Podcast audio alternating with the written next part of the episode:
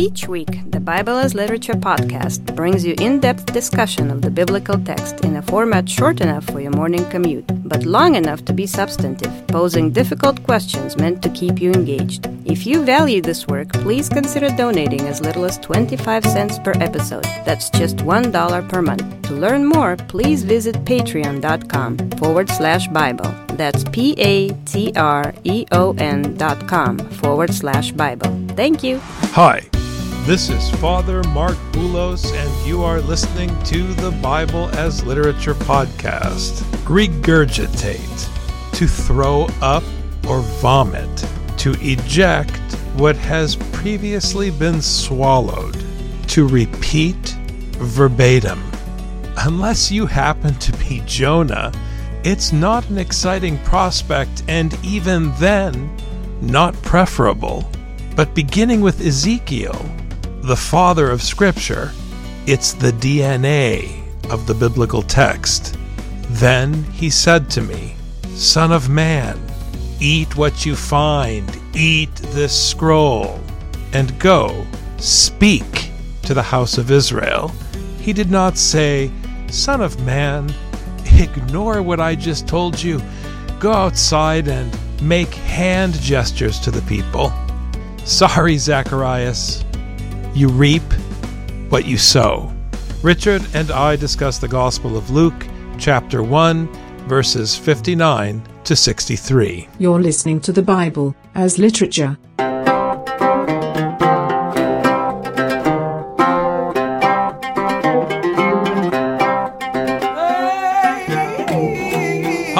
This is Father Mark Boulos. And this is Dr. Richard Benton. And you are listening to episode 447 of the Bible as Literature podcast. How many times have I given the example of a movie theater to explain how useless images are? Frankly, how useless symbols are. People get excited about symbols because they carry meaning, Father Mark. No, they don't carry meaning you project meaning on symbols. And if you want to argue with me, stop listening to the podcast and go back and rehear Matthew, I don't know, six, 7,000 times. Rehear the Sermon on the Mount, especially the part about the eye being the lamp of the body. The whole world is your projector screen. Symbols do not carry meaning. If you go to a movie theater and they turn off the sound, you cannot understand what is happening in the movie. You might understand some primal images. We don't have to go in to describe what those are, some base images. But beyond that, you cannot understand the plot. You will not walk away understanding what the author of the film was saying because there's no sound. There are no words. The author with his or her pen and the words they inscribe, the author controls the story. When Zacharias at the beginning of Luke stands up to say whatever the heck he wants to say, he is imposing his lies in the place of God's story, which is why God shut his mouth and reduced him to making Muppet gestures in front of the temple. And that brings us, Richard, to verse 59 of chapter 1. The way that language works in the story, we have words and they fit in their own context and in their own syntax. When we understand the words of Scripture, we have to understand, first of all, what they mean within Scripture. Now, we can go outside of Scripture to understand what these words mean elsewhere, which is much easier to do in Greek than it is in Hebrew. But even if we go to see that such and such a word means something in Greek literature, when we come back to the Bible, we still have to submit to the context and the syntax of the Bible because this is the text that we're working in. Words have meaning in a society but an author uses those words to tell a story. There's always this give and take. In scripture, the reference point is the story, is the context, is the syntax of scripture. In this first chapter, Father, we were discussing a lot about how Zacharias is trying to communicate with the people, and the people are trying to communicate with Zacharias, and the angel tries to communicate, all that sort of thing. The only one who's been good at communicating so far is the angel, which is the messenger of the Lord, which means that's his job.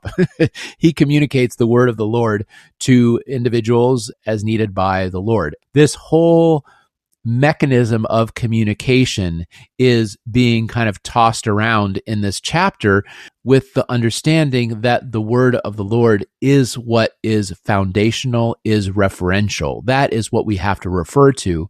When Zacharias wants to open his mouth, it's his story, it's his word.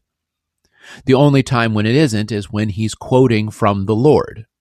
And that's the same with us. But in the story, it's Zacharias who is told, who is forced to not speak. Zacharias was indeed not allowed to speak, and in the place of speaking, he started using signs. At least that's how it's translated here in English. He started making signs. I cracked a joke about Muppet gestures. The point is symbols, signs, images. It's a broader theme in the biblical text do not convey meaning. Statues in Rome do not convey meaning. They express the hubris of human civilization, but they do not convey meaning. Go back and rehear Ecclesiastes chapter 3. We can't add anything to what's already there. We make monuments because we think we can add something, but we're just rearranging the mud. The only thing that is incremental to the mud in which we find ourselves is the words of God which the angel brings.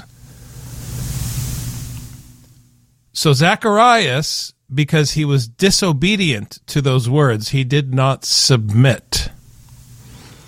Submission to those words is the alpha and the omega of the biblical teaching. And Zacharias did not submit, so Luke literally brought down the house before our ears.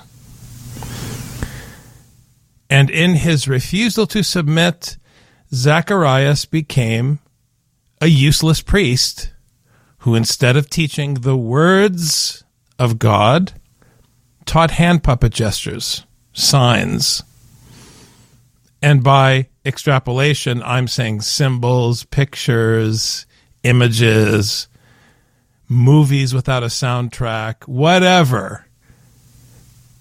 It doesn't matter. You can't mime the words of God. It doesn't work. And so his blah blah is what was ultimately communicated to the people, which is useless. And that's where we find ourselves. And it happened that on the eighth day they came to circumcise the child, and they were going to call him Zacharias after his father. Big mistake. I don't need verse 60 to know it's a big mistake because we already learned from Luke that Zacharias was canceled. Why would you name him after Zacharias?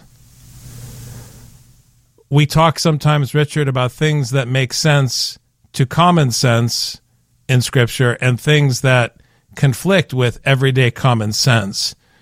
Anyone with everyday common sense, if they're paying attention, would say, Why would you name him after this guy when he was obviously a failure, according to the story? So, normally, you know, they would name the child after the father, and we would expect the people to want to do that sort of thing. But we already see that Zacharias the priest is not the hero here and it doesn't have a great reputation because we know what happened.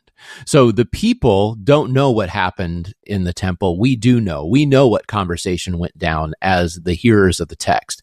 And that's one of the cool things I like about literature and the Bible is literature. You know, Job doesn't know the conversation that God and Satan had, but we do. And the people in the story don't know the conversation that Zacharias and the angel had, but we do.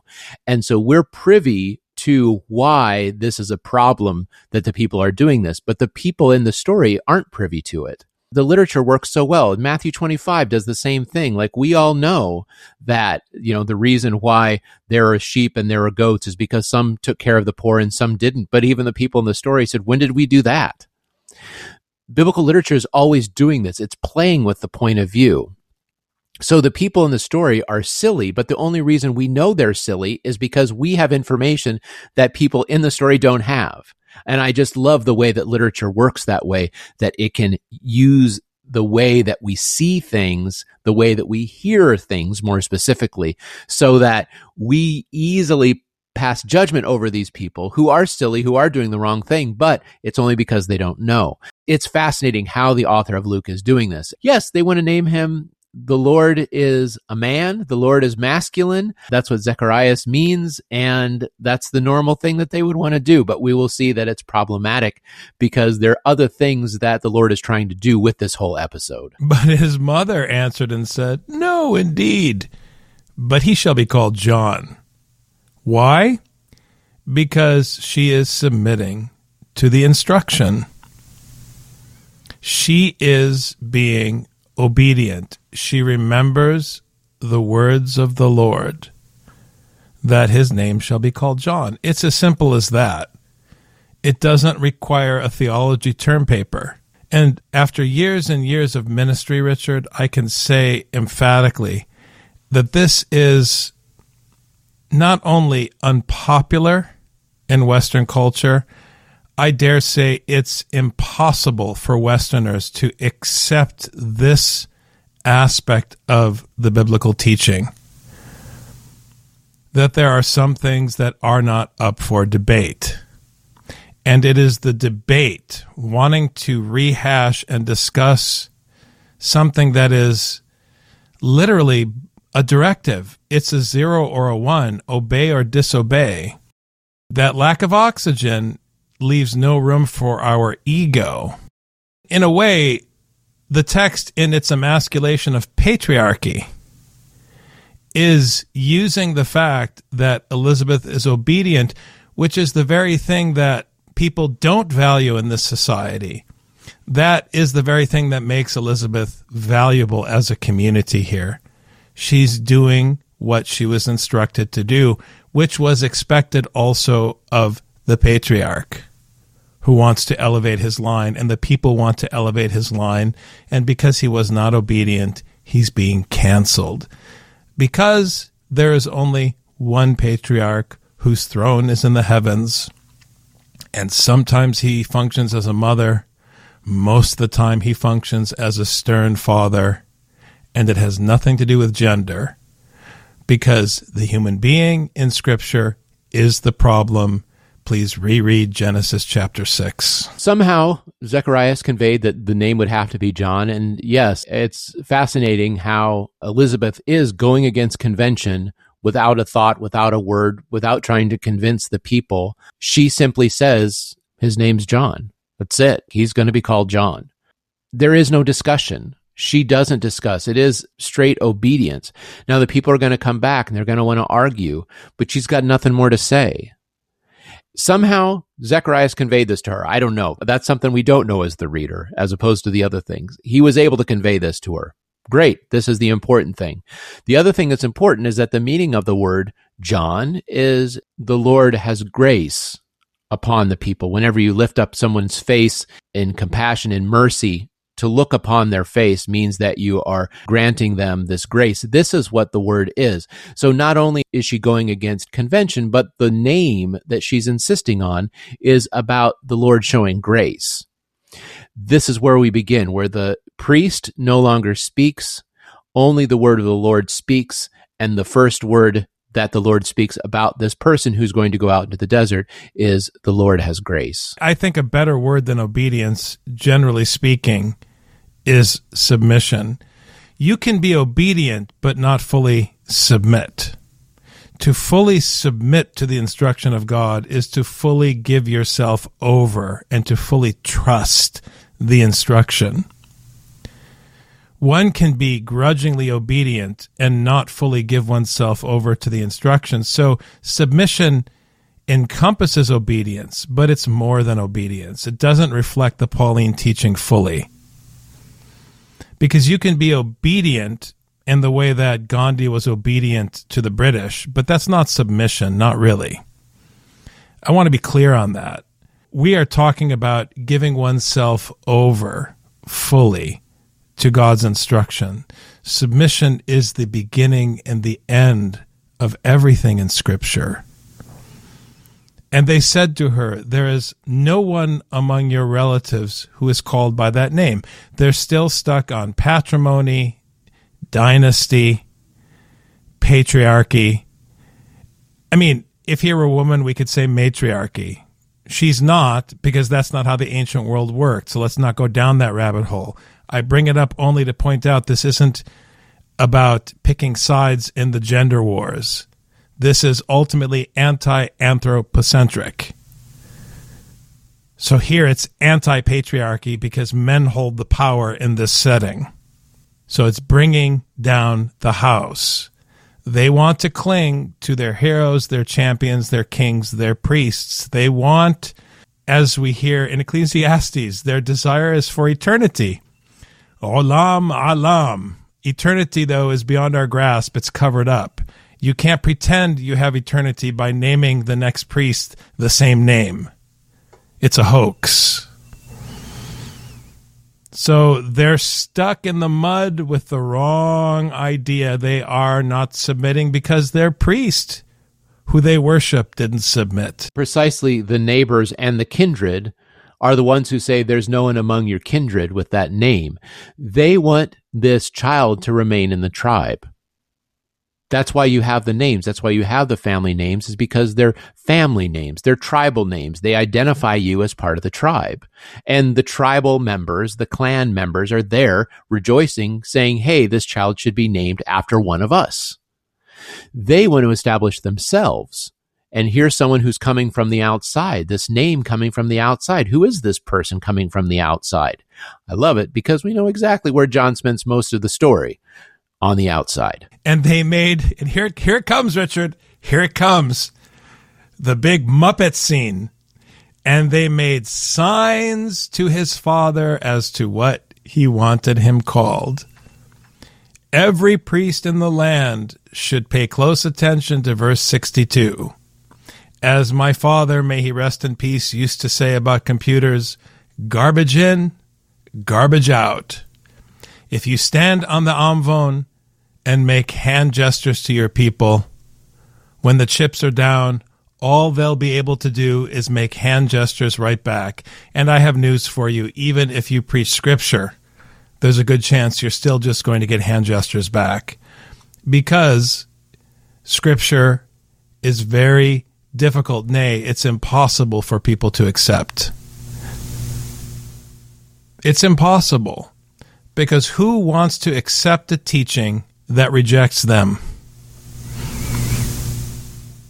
I'm going to say it again because there's no way people teach this because you'll never attract visitors to your church by being this honest. Who wants to accept a teaching that out of the gate is condemning you and rejecting you and telling you that your only hope is to accept that there's no hope in you.